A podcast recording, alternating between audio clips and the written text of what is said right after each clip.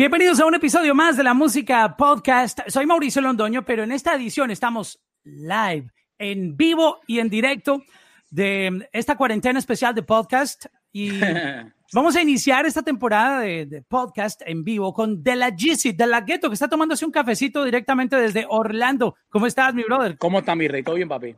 ¿Todo bien? Aquí en casita, ya tú sabes, improvisando un poquito. No, ya veo, me gustó ese background, se ve chulísimo, chulísimo. Está cool el, los loquitos, ¿no? Super cool, super cool. ¿Dónde te encuentras en este momento? Ahora mismo me encuentro en mi casa, estoy en mi casa eh, en cuarentena. Eh, póngame salud, por favor. Estamos aquí en cuarentena eh, en mi casa.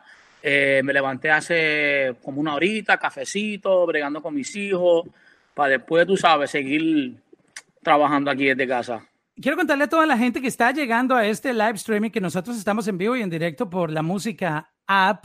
La pueden descargar ahora mismo eh, si tienen Android, si tienen iOS, pueden verlo a través de Apple TV, Roku TV, nos pueden ver en Fire Stick, nos pueden ver en Samsung TV, nos pueden escuchar también si están en CarPlay, la gente que está en la calle, aunque no mucha gente debe estar afuera, pero quería decirles que... no diga eso, no diga eso. Exacto. bueno, vamos a, darle la bienvenida de la GC, hablar un poquitito de lo que está pasando con tu carrera. Ya sabemos que todos estamos en casa tratando de, dejar, eh, de impedir que se expanda más este, este virus. So, tenemos que colaborar y quedarnos en casita. Por eso estamos haciendo todo esto desde, desde casa para evitar eh, el contagio y, estar en la calle lo, menos posible. So, hablemos un poco de lo que está pasando con tu carrera en este momento. Cuéntanos cómo, están esos lanzamientos. ¿Qué, está pasando en tu carrera en este momento? Bueno, eh, eh, hasta ahora va todo bien. Acabamos de lanzar un tema exactamente hace dos semanas con Darel el que se enamora pierde, ya va para casi 14 eh, millones de visitas en YouTube, eh, en Spotify, lo puedes conseguir en la música app también. Eh, el reggaetón VIP, pues, que es nuestro playlist número uno. Sí, es correcto, es correcto. Ahora mismo, pues yo me iba de gira el weekend pasado, también me iba de gira con Simon y Lennox en algunos shows, pero ya veo que por culpa de, ¿verdad? de la pandemia, de lo que está pasando, pues se tuvo que mover todo para nuevo aviso So, lo que estamos es, trabajando desde mi casa, eh, colaborando con las redes, eh, creando conciencia a la gente. Hice un videito de TikTok hace unos días atrás. Oye, sí, súper viral se fue ese video. Eh, si sale de tu casa, pierde. Dale, para crear conciencia a los chamaquitos y a la gente, ¿verdad? Que no salgan para la calle para nada. Si no una emergencia, no salga. Y ¿sabes? Trabajando desde casa, escribiendo, produciendo desde casa también, terminando los temas, terminando el disco, los chulitos, que el disco estaba terminado, pero lo volví a abrir para meter otro featuring más y, tú sabes, tratando de perfeccionar el álbum para cuando se acabe todo este revolú, pues entonces lanzar eh, como Dios mande. Es que siempre hay, hay, cosas que le van llegando a uno a la mente, nuevas ideas, sonidos que te encuentras en el camino y dices, yo quiero esto en mi álbum. Y, yo sé que hay muchas ideas, pero a veces es difícil como decir, wow, ya, ya tengo mi álbum, porque siempre hay algo que uno quiere incluirles. O ¿Cómo se llega como a ese momento de decir, ya, ya, este álbum está ready? Bueno, eh, yo lo, yo lo, como te digo, con mi equipo de trabajo, lo, lo siempre lo, lo, comparto con mi equipo de trabajo, mi manejador, mi esposa, mi road manager, mis productores, porque yo como artista a veces vuelvo todo mundo loco, a veces me gusta un día, el otro día no me gusta, o de momento quiero hacer algo totalmente nuevo, o de momento quiero hacer algo de un tema viejo, cambiar el ritmo. Tú sabes que nosotros artistas siempre estamos cambiando las cosas a última hora. Por eso, por eso uno debe tener un equipo de trabajo para que puedan guiar a uno a donde es la meta. Pero que hasta ahora el disco está, se está formando bien chévere, estamos haciendo algo para algo diferente para mi público, pero no tan diferente, no, es, no tan fuera de, la caja, como decimos nosotros. Pero ya estamos en los últimos toques de lo que es el disco Los Chulitos. Eh, a última hora, pues metí al cángel en el disco que no estamos en ¡Wow! Yo y Arcángel hicimos un, tema bien romántico, bien, eh, bien para las nenas, eh, bien radial. Lo produjo Sky. Eh, también monté en el disco a última hora Jay Cortés y a Eladio Carión también. So, el disco ahora mismo está cogiendo un cambio para lo positivo. Me gusta mucho lo que está pasando con el álbum, eh, con las redes especialmente. Yo sé que pues estamos pasando algo un poquito feo, pero si no, si no hacemos esto ahora y no nos quedamos en nuestras casas desde ahora, tú sabes, puede, puede suceder algo peor en el futuro. Eso hay que actuar ahora, para que de aquí a dos o tres meses esto mejore y todo el mundo puede seguir con sus vidas normales. En la música lo interesante es que como ustedes tienen tanto material y, tienen cientos de canciones a veces por delante, eso, Mucho. E, e, esto nunca va a parar, ¿no? Nunca, nunca va a parar, nunca va a parar, nunca va a parar. Incluso tengo mi, mi esposa que me mete la presión, mi manejador siempre metiéndome la presión también todos los días. Mira, vamos a grabar, vamos a hacer esto, vamos a subir cosas a las redes, vamos a entrevistas, porque tú sabes que estamos en un momento ahora mismo un poquito fuerte y a veces uno, uno, uno no es perfecto, uno es un ser humano y uno a veces se tranca y se frustra y la ansiedad ataca a uno. Y ahora mismo yo estoy un poco ansioso de todo lo que está pasando, pero gracias a mi familia que me mantiene estable, mi manejador, mi equipo de trabajo, mis fans, ustedes, so, me tienen un poquito más tranquilo, más relajado y pues estamos aquí echando para adelante. Sobre todo uno se pone muy ansioso cuando empieza en, en social media a, a, pasar el teléfono y a ver videos de lo que pasa en otros países, las noticias y tú dices, oh my God. Yo creo que es bueno también dejar el teléfono a un lado, y tratar de respirar un poco y asomarse por la ventana y ver el cielo, porque si, si te enloqueces viendo noticias, entras en paranoia. Sí, sí, y eso es lo que me estaba pasando estos últimos días. So, es bueno y es malo. Es bueno porque te mantiene informado, pero es malo porque a veces hay gente que sube noticias falsas y lo que hacen lo que será la gente. Y este es algo bien simple. O les gusta meter terror. Que quédate, quédate, quédate en tu puta casa.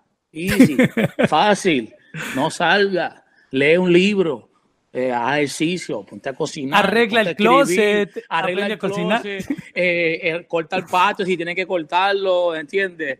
Tú sabes, dale cariño a tu mamá. Hay que lavar bien el baño, a veces el baño no queda bien lavado, sino que se lava por encima. Sí, claro. Eso pasa, eso pasa, eso pasa. Eso es lo que estoy haciendo yo ahora mismo, tratando de organizar mi closet, que llevo este último año tratando de organizarlo. Ahora tenemos todo el tiempo del mundo, ya que no hay, no hay, no hay party, no hay concierto, no hay nada. So, estamos en esa. Hablando de, del closet, ¿Cuánto tú te gastas en ropa? La última vez que te vi estabas en el Miami Design District, pasabas con un montón de bolsas ahí. Estabas, ah. ¿Cuánto tú te gastas en ropa al mes? Cuando estás activo en promo, saliendo por todo lado en gira. se me va, se me va, cho, se va, se va un par de miles al mes en ropa. Acuérdate que también todo es una inversión, tú sabes, eso, eso vira para atrás. La imagen de uno es bien importante, pero ahora mismo en estos tiempos, ahora mismo en estos tiempos, ahora mismo, ahora mismo, nadie le importa, ahora mismo. Tú ya no te estás poniendo todo eso.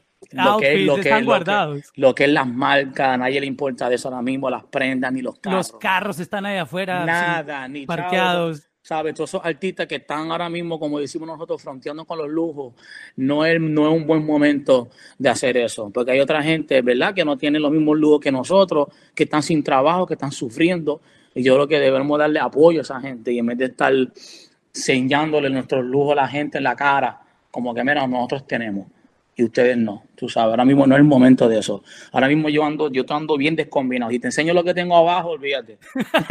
bueno, dale, voltea la cámara que la gente quiere verlo. mira, hasta compré, mira, fui para la tienda en Mascarel, compramos plantitas para sembrar. oh, qué bonito. Para sembrar, ¿qué más? Esto es sweet pepper, watermelon. ¿Lo vas a sembrar ahí mismo en tu casa? Eh, sí, estoy haciendo algo adentro de mi casa, en la parte de atrás y compramos un par de matas, hasta matas de guineo, eh, de todo, de todo, de papaya, de fresa, de todo. Porque hay que vas a ser autosuficiente, uno nunca sabe. Nunca sabe lo que puede pasar en este mundo. Mira, qué, ideal. En estos momentos, imagínate tú salir a tu huerta y poder recoger un par de huevitos de la gallina. tú sabes, no hay que ir al supermercado. No, no, no. Vamos a devolvernos un, poco y a montarnos en, la máquina del tiempo y a contarle un poco a la gente nueva que está llegando. Ah, estamos en vivo para todo el mundo eh, a través de la música app en Apple TV, Roku TV, Fire Stick, por donde nos estén viendo, y contar un poco tu historia. ¿Qué tal si, si empezamos ah, en ese momento en que De La Ghetto soñaba con la música? O, cómo fue ese momento en el que tú empezaste, ah, no sé, como a explorar la música? Bueno, de, yo nací en Nueva York y yo me crié en Puerto Rico eh, de los ocho años. Y pues cuando llegué a Puerto Rico, Yo era como que el gringuito del barrio, de la escuela. Y pues me encantaba mucho la música, pues yo me crié con mi abuela, mi abuela era una, señora eh, un poco estricta, súper católica, religiosa, pues no me dejaba salir mucho. So, mi, mi escapatoria, ¿verdad? Mental para mí era la música, los videos en MTV, los videos en VH1, eh, me pasaba viendo revistas de música, escuchando música. Yo era bien rockero cuando pequeñito y yo escuchaba más música americana. No me gustaba tanto la música latina. Yo era más rockero, más hip hop, más RB.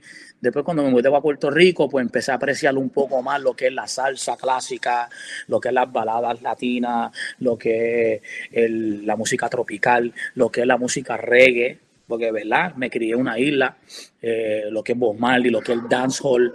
Y desde muy pequeño siempre me gustaba la música, siempre quería cantar, pero no sabía cómo, ¿verdad? Y después de grande, eh, en mi teenager, pues me mudé para La Perla, que es un barrio en el Viejo San Juan. Y pues ahí había unos festivales que se llamaban los martes de galería Martes de Galería. ¿Te acuerdas esa canción? Con claro que sí, la sonábamos en la radio. Eh, pues Martes de Galería era el primer martes de cada mes y al principio en, Puerto Rico, en San Juan, pues se abrían todas las galerías de arte.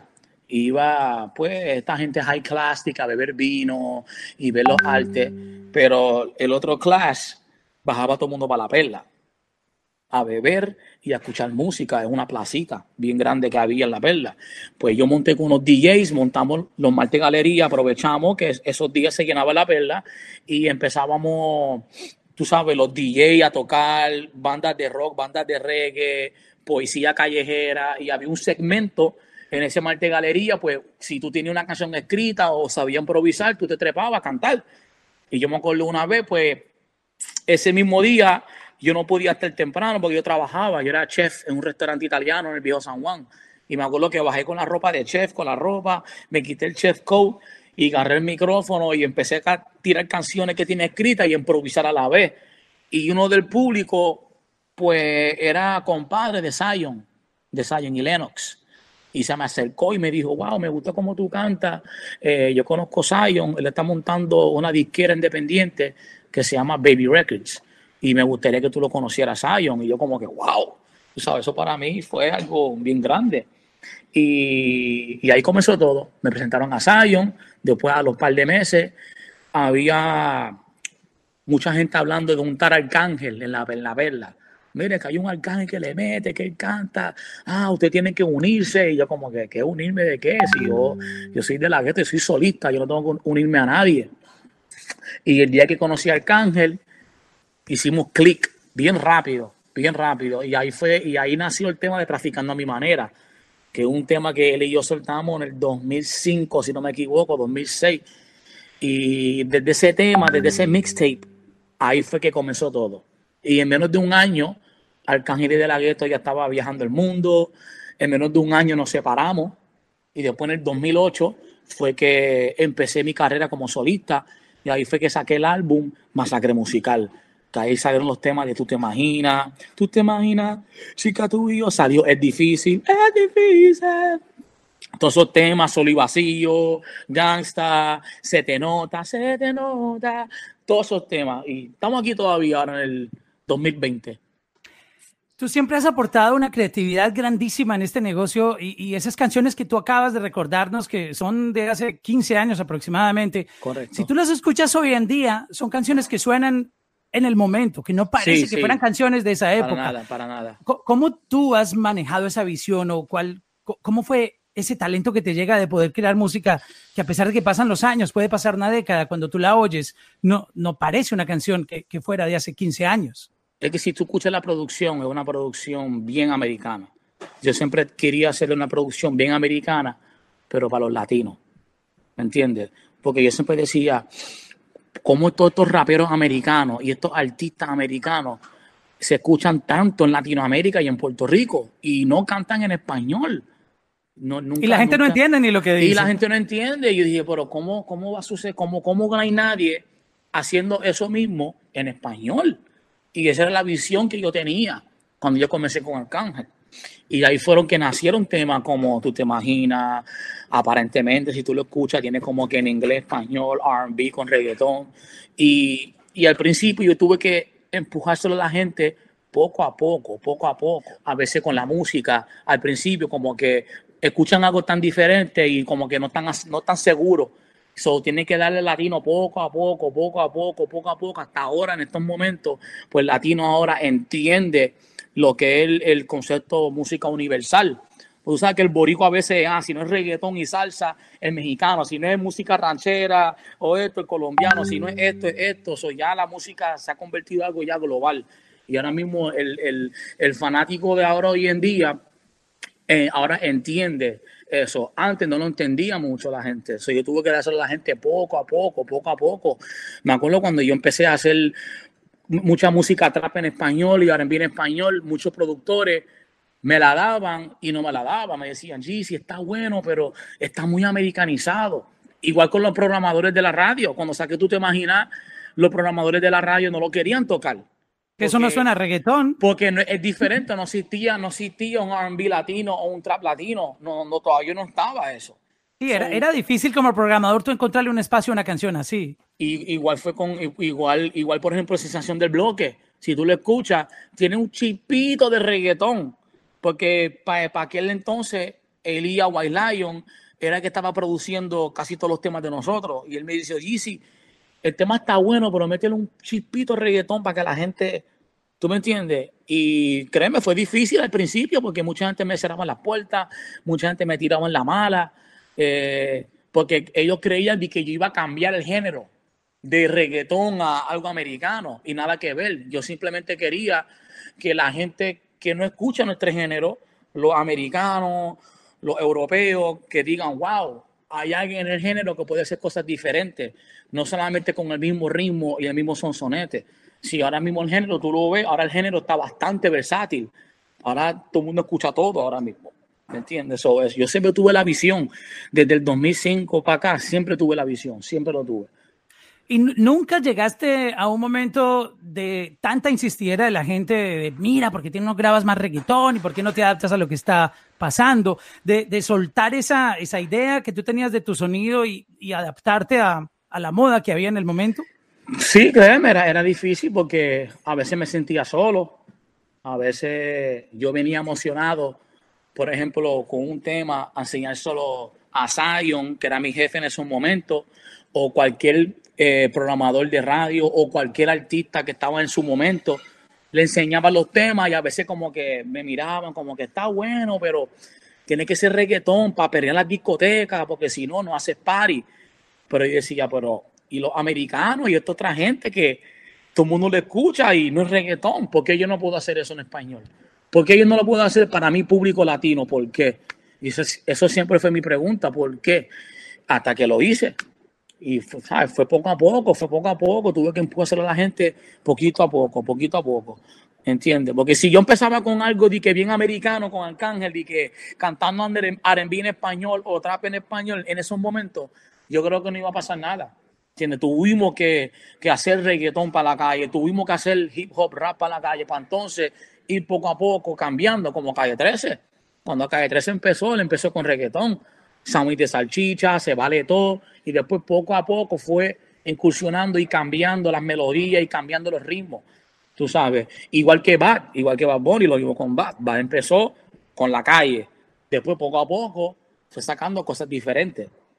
Ahora que, que hablas de, de, trap, mucha gente, mm, de pronto por, por la generación en que nació, no, no saben, pero tú ya estabas haciendo trap hace muchos años. Sí, Hay una canción que les recomiendo que, que, la escuchen, y de hecho está en nuestro playlist de uh, Throwback uh, de Urbano, que se llama La Bellaquera, que esa fue una de las primeras canciones, entre comillas, que sonaba trap, a lo que es el trap hoy. Y esa canción, ni recuerdo el año, creo que fue en el 2010. ¿Cuándo fue que salió La Bellaquera? ¿Cuál, cuál, ¿Cómo dice? Son tantos temas. donde tú participaste también en, un remix. Y que te estoy hablando de muchos años atrás, pero tú fuiste de las primeras. lo que quiero decirle a la gente es que tú fuiste de las primeras personas que te hizo trap. Yo tuve la visión. Siempre tuve la visión de, por ejemplo, cuando el trap empezó a hacer mucho ruido en el ámbito americano, lo que fueron los grupos Leo Jan, Triple Six Mafia a mitad de los 90, después finales de los 90 al principio de los 2000, pues cuando empezó Young Jeezy, Gucci Man, todos esos artistas, pues yo decía Triple Six Mafia, yo decía Leo Flip, yo decía, wow, ¿por qué nadie está haciendo ese estilo de hip hop, ese estilo de trap en español? Pues yo cuando yo comencé a hacerlo, y con Arcángel y solo, y con otra gente más, pues la gente, la gente me la daba porque ellos sabían que yo era como que el gringuito del género. Pues la gente, el público y la gente de mi género y los DJs me la daban, pues como yo era el único que podía montarme en esa clase de ritmo, en ese instrumental. ¿Entiendes? Y si tú escuchas todos los temas que yo saqué desde el 2006 para acá, tú puedes ver todo, tú sabes. Y después cuando comenzó todos estos grupitos a hacer trap, pues entonces se convirtió en un movimiento, porque yo lo estaba haciendo solo. Disculpe, perdón. Te, estamos viendo, no te preocupes. No sé. Ok, perdón, que estaban llamando. Pues para esos momentos la gente no lo entendía muy bien. So, ahora, ahora estamos en un momento creativo que la gente sí lo entiende. Pasé cuando yo lo estaba haciendo, yo era el único que lo estaba haciendo no había tanta gente. Éramos, por ejemplo, yo, Arcángel, DJ Blast, Niengo Flow un poco, eh, Randy, pero no, no existía un movimiento. Hasta que nació el movimiento hace cuatro o cinco años atrás, toda esta nueva generación empezaron a hacerlo y se convirtió en un movimiento. ¿Me sigue? So, está pasando lo mismo con, con, con, también con el dancehall, está pasando lo mismo también con, con la escena de trap en Argentina, que ahora mismo ellos crearon su movimiento igual que la escena de Dembow en Santo Domingo, que crearon su movimiento, porque el Dembow lleva años, la gente se cree que el Dembow es nuevo, lo que está haciendo el Alfa, el Dembow lleva años, lleva más de 10, 12 años, el Dembow dando en la calle, pero era algo muy underground. Ahora, que se está convirtiendo en algo más mundial, se está convirtiendo en un movimiento. ¿Me entiendes? y, vienen muchos géneros más derivados de, de, nuestro idioma. Hay uno en Colombia que se llama guaracha, es música ah. electrónica en español, tú sabes. Maluma, Maluma, está haciendo guaracha ahora. Sí, no, y yo, también tengo una guaracha por ahí pendiente. ¿En serio? Correcto. Tú me digas que la hiciste en Medellín, Colombia. No, no, no, no, no, si estamos aquí, ojalá. Imagínate, está todo cerrado, pero conocí un productor muy famoso de guaracha, me enviaron unos ritmos y estamos trabajándolo para pues lanzarlo muy pronto para lanzarlo muy pronto. Yo me adapto a lo que sea, mano. Yo, yo soy una persona que me gusta la música. Por eso a mí, a mí no me gusta que me llamen, ah, el reggaetonero de la gueto. Yo soy artista. A mí me gusta hacer música. ¿Entiendes? Mi pasión, sí, es mi género, lo que es reggaetón, lo que es el hip hop, lo que es el trap, el R&B, el dancehall, lo urbano. Pero yo escucho música, ¿sabes? Desde música clásica desde Beethoven, desde salsa clásica, desde merengue clásico, desde las baladas clásicas, desde Cristian Castro, desde, desde RB clásico de los 60 y 80, de los, de los afroamericanos, Marvin Gaye, Al Green, tú sabes, yo escucho de todo. A mí me gusta escuchar música. Yo no me considero de que solamente esto. Yo escucho de todo. Cuéntanos un poco de esta colaboración que nos anunciaste hace un momento con Arcángel. Um, Ustedes mantienen una buena relación, me imagino, por lo que además que viene con una colaboración, pero háblanos un poco cómo se dio esta canción que, que pronto, eh, pronto van a, lanzar. Bueno, e, e, esta canción nosotros la hicimos hace como año y medio. Hicimos este tema en Puerto Rico por Sky, pero algo pasó que se perdió la sesión. Se, wow. perdió, se perdió toda la sesión, ta, ta, ta, ta, ta, y después cuando... O sea, Sky te, te dijo que se le perdió la sesión. No, no, no, a nosotros se nos perdió, a nosotros. Ok. A nosotros. Grabamos una computadora. Tú sabes como en Puerto Rico que hacemos mil estudios caseros. Se grabó un estudio de eso y se perdió la sesión. Y de momento, pues yo estoy con Arcángel hace un mes en mi estudio trabajando y estamos grabando un par de cosas. Y yo digo, wow, ¿tú te acuerdas de esta canción, Arcángel? Y Arcángel me lo canta. Y yo, wow, ¿te acordaste? Y lo buscamos en mi teléfono, en el teléfono no me acuerdo, y tenemos la referencia. So, lo escuchamos, llamamos Sky, él nos envió otro ritmo y lo regrabamos y lo llevamos ahora a 2025 el tema. ¡Wow! Sí, es un buen tema, es un, es un buen tema, es un clásico de Arcángel y de la Gueto, pero update. 2020. Si lo fuéramos a comparar un poco con, con esas canciones clásicas de Arcángel y de la Gueto, ¿a cuál se parecería un poquitito? Como que trae tiene, esa tiene, tiene, ese feeling de fanática. Oh my God, yo estaba pensando en eso. tiene ese feeling. De Ella es una maniática. Sí, sí, sí. Nos no, mantenemos en ese feeling de fanática porque yo sé que la gente pues extraña esa esencia de lo que Arcángel y de la Gueto trajo al género, que lo que es, lo que es el, el R&B reggaetón ¿entiendes? El reggaetón más americanizado.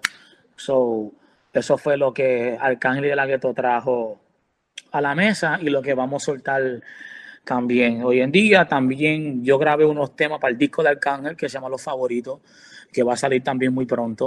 So, hay mucha, mucha música que va a salir, mucha música. Vienen muchas canciones, muchos remixes, vienen muchas sorpresas, ¿verdad? ¿verdad? Eh, pues yo sé que no estamos viviendo en el mejor momento ahora mismo, pero estamos más unidos. Veo que la gente está más unida con su familia. Eh, yo estoy más unido con mi familia, estoy más unido conmigo mismo. Aprecio un poco más la vida, porque a veces tú sabes, cuando tú eres artista, a veces te enfocas tanto de que, wow, tengo que estar pegado, eh, que me voy a poner? Tengo que ganar este carro, esta prenda, esta, tengo que ponerme, tú sabes, porque eso es normal. La película. la película, como dice uno, es de ser artista. Y yo creo que eso nos ha ayudado a todo el mundo a bajar un poco la película y enfocarse en algo más importante que en ti mismo y en tu familia, en tus seres queridos. Y eso es lo que estamos pasando ahora mismo. Tú sabes que mm, ahora que mencionas y hablábamos de Arcángel, él tiene una manera de ser muy particular y es que no tiene filtro. Cuando habla, dice lo que, lo que piensa. desde, desde que tú lo conociste es igual, habla lo, que, lo que piensa. Cuando yo conocí era así, pero no tanto, era más tímido, tú sabes, más chamaquito, porque Arcángel es, un poquito más menor que yo. Y cuando empezamos el género, pues de momento se convirtió, entiende, su carácter, él es bien bajito, tú me entiendes. So, él tiene que ser así para que la gente lo vea y la gente lo escuche. Me sigue, pero sí, la gente me pregunta y digo, papi, Arcángel es así ese es su flow, esa es su manera de ser. ¿Entiendes? ¿Y tú, y, tú, tú le entendiste esa manera de ser? Siempre, siempre, siempre, siempre se lo he dicho, no cambia. Ese eres tú. ¿Para qué va a cambiar? Pues mira, a propósito, ya que hablamos de él, quiero que escuches esta declaración que él dio ah, ahora que estamos viviendo estos momentos. Escúchate esto. Déjame, le pongo aquí volumen. Oh my God, dame un segundo. Mira, sigan trancados está arreglando el medio ambiente porque no estamos saliendo para la calle. Vieron que la plaga somos nosotros. Yo vi eso, yo lo vi, yo lo vi. ¿Están viendo? La plaga somos nosotros. ¿Verdad? El agua se limpia, toda la vuelta, el, el aire, los árboles, se, por nosotros. Es verdad. Yo pienso que los gobiernos debieran poner una cuarentena obligatoria mensual para eso mismo, para dejar el planeta respirar un poquito. Mira, ¿qué, qué piensas tú de, de, esto que, que dijo Arcángel? Es, la realidad, es la realidad, hermano. Yo los otros días estaba hablando con mi, mi manager, eh, Arbelo, en el estudio, y yo digo, wow, cómo se está arreglando, ¿verdad? Porque tú ves la diferencia. Tú ves, el agua se está limpiando, el aire. Yo siento como que veo como que los árboles están más verdes. en los canales de Venecia hay delfines que eso nunca se había visto, desde, imagino, de hace 500 años atrás, porque esa es de las ciudades más antiguas del mundo, ¿no? Y yo digo que deberían hacer esto, aunque sea una vez al año. Un mes al año, sacar un mes al año y que todo el mundo se encierre y no salga. Todo cerrado. Que nos quedemos en casa. Un mes al año. O una vez a la semana, todos los lunes o todos los domingos o algo. Porque en verdad hace falta, hace falta. Si no lo hacemos ahora, entiende ¿Qué, qué, va a pasar de aquí a 20, 30, 40, 50 años para nuestros hijos y nuestros nietos? Y hay un post, exacto, y hay un post también que quería compartirte que hizo Farruko que dice, ¿te das cuenta? Todo se redujo a un espacio donde teniendo carros, no los puedes usar. Teniendo dinero, no puedes salir a gastarlo. Teniendo ropa lujosa, te pones cosas cómodas como las que tú tienes en este momento, que ni combinan teniendo joyas, ni las volteas a ver, y podría seguir la lista. Hoy estás en tu hogar, con lo básico y cuidando de ti y los tuyos. ¿No te parece una gran lección que nos da la vida? Esto lo posteó Farruko. Sí, correcto. ¿Qué opinas de eso? Lo mismo, lo mismo que estamos hablando anteriormente. Lo mismo. Y estaba pensando eso hace dos semanas atrás. pensando eso mismo y digo, wow, ¿qué va a pasar? Porque yo me acuerdo cuando empezó todo el revolú, desde hace dos o tres meses atrás, todo el mundo lo cogió como chiste. Y ahora estamos viviendo la realidad. Y ahora estamos viviendo de que en verdad no hace falta nada de eso. Cero. ¿Sabe? A veces gastamos nuestro tiempo y nuestra energía y nuestro dinero en estupideces que en verdad no nos ayudan en nada. Di que para la película, es bien la película, pero la película no te llena espiritualmente. ¿Me sigue? Y eso es lo que está pasando ahora mismo. Y esto va a cambiar muchas vidas, mucha gente, para el bien, para el bien. A propósito de este tema, ¿cómo tú estás viviendo con tu familia este momento? ¿Cada cuánto salen a comprar provisiones? ¿Cómo estás manejando esto? Tratamos no salir cuando, pues, yo digo que, mi, que mi, mi, esposa es como que media brujita, ella como que... Ella ya presentía que había algo y empezó a comprar de todo. Desde finales de diciembre. Ella estaba wow. Y que estaba, estaba diciéndome, diciéndome, mira, mira. Wow, esa mujer es especial. Y nosotros poco a poco, poco a poco, y todavía salimos así tempranito a veces, buscar un par de cositas y nos cerramos otra vez rápido. Tú sabes, porque por lo menos en esta área todo está corriendo bien hasta ahora. O sea, no, tenemos el toque de queda que hasta las 11 de la noche y los supermercados pues están cerrando temprano a las 9, 8 de la noche y están dejando solamente ciertas personas entrar, cierta cantidad de personas entrar a los supermercados. o aprovechamos temprano y hacemos toda esa vuelta temprano, ¿entiendes? Pero que hasta ahora está todo bajo control, estamos bien, estamos con salud, mis hijos, eh, he tenido la oportunidad de compartir más con mis hijos, algo que yo no hacía porque siempre estaba viajando eh, diferentes países, me pasaba mucho en Miami, en los estudios, eh, en el Instagram, en mi mundo, tú sabes, el mundo de artista, que a veces pues uno se desenvuelve muchas cosas y uno se olvida lo más importante, que es tu familia y he podido la oportunidad de compartir más con ellos, más con mi esposa, eh, estudiar con ellos, leer con ellos. Eh, yo mismo estoy tratando de leer como hacía antes. Tengo como, tengo como 60 libros ahí y he leído como dos nada más durante, durante estos últimos dos años. Real, estoy tratando a ver si me pongo, me pongo a leer un poco, eh, tratando de hacer ejercicio en mi casa para mantenerme porque me he comido la mitad de la nevera. ha aumentado como 8 libras sin relajo, pero es parte de esto, es parte de esto, es parte de esto. Yo creo que la gente debe crear conciencia y, gracias a ustedes también la música A por, por siempre estar pendiente al género, a todo lo que está pasando y espero que esta entrevista pues motive a, todo el mundo que nos están escuchando y viendo y, y hagan caso, mano, y crean conciencia, porque esta pandemia, esto va a ser para largo. Esto va a ser por último, por lo menos dos o tres meses. Y depende de nosotros. Nosotros mismos podemos controlar hasta cuándo puede durar. Claro. Como esta vida que tenemos en la casa puede encerrados. Ser hasta menos, puede ser hasta menos. Si nos cuidamos todos y pensamos en los demás, obviamente esto vamos a superarlo rápido. Claro. Claro, so, pues de la GC, de la Ghetto, mi hermano, muchas gracias por estar aquí. Yo, yo no sé si tú recuerdas antes de terminar eh, que en el año 2008 estuvimos en Puerto Rico y tú me llevaste um, al viejo San Juan, fuimos a la perla como hasta las 5 de la mañana en la perla. Tú me metiste en la perla hasta las 5 de la mañana, ¿te acuerdas? Cállate, cállate, cállate, cállate. en, los mejores tiempos, los mejores En los mejores tiempos de Puerto Rico. Muchas gracias por compartir con nosotros estos momentos desde tu casa en Orlando. Eh, valoramos que hayas contado un poquito de esta historia, lo que estás haciendo y, llevarle alegría a la gente, que es lo que estamos haciendo. No, esa, es la idea, esa es la idea. Gracias a ustedes, gracias Mauricio por, por siempre estar pendiente a mi carrera y todo lo que está pasando, informando a la gente, ¿verdad? Que se queden en su casa. Eh, ¿Qué te puedo decir, mi gente? Quédense tranquilitos, que esto va para algo. Gracias a todos por escuchar la música podcast live. Nos vemos mañana con otro capítulo. Sigan la cuenta de la música, arroba la música en Instagram para que se puedan enterar de los próximos episodios. Feliz día. Gracias, Mauricio. Chao, de la GC. Estamos activos, mi gente.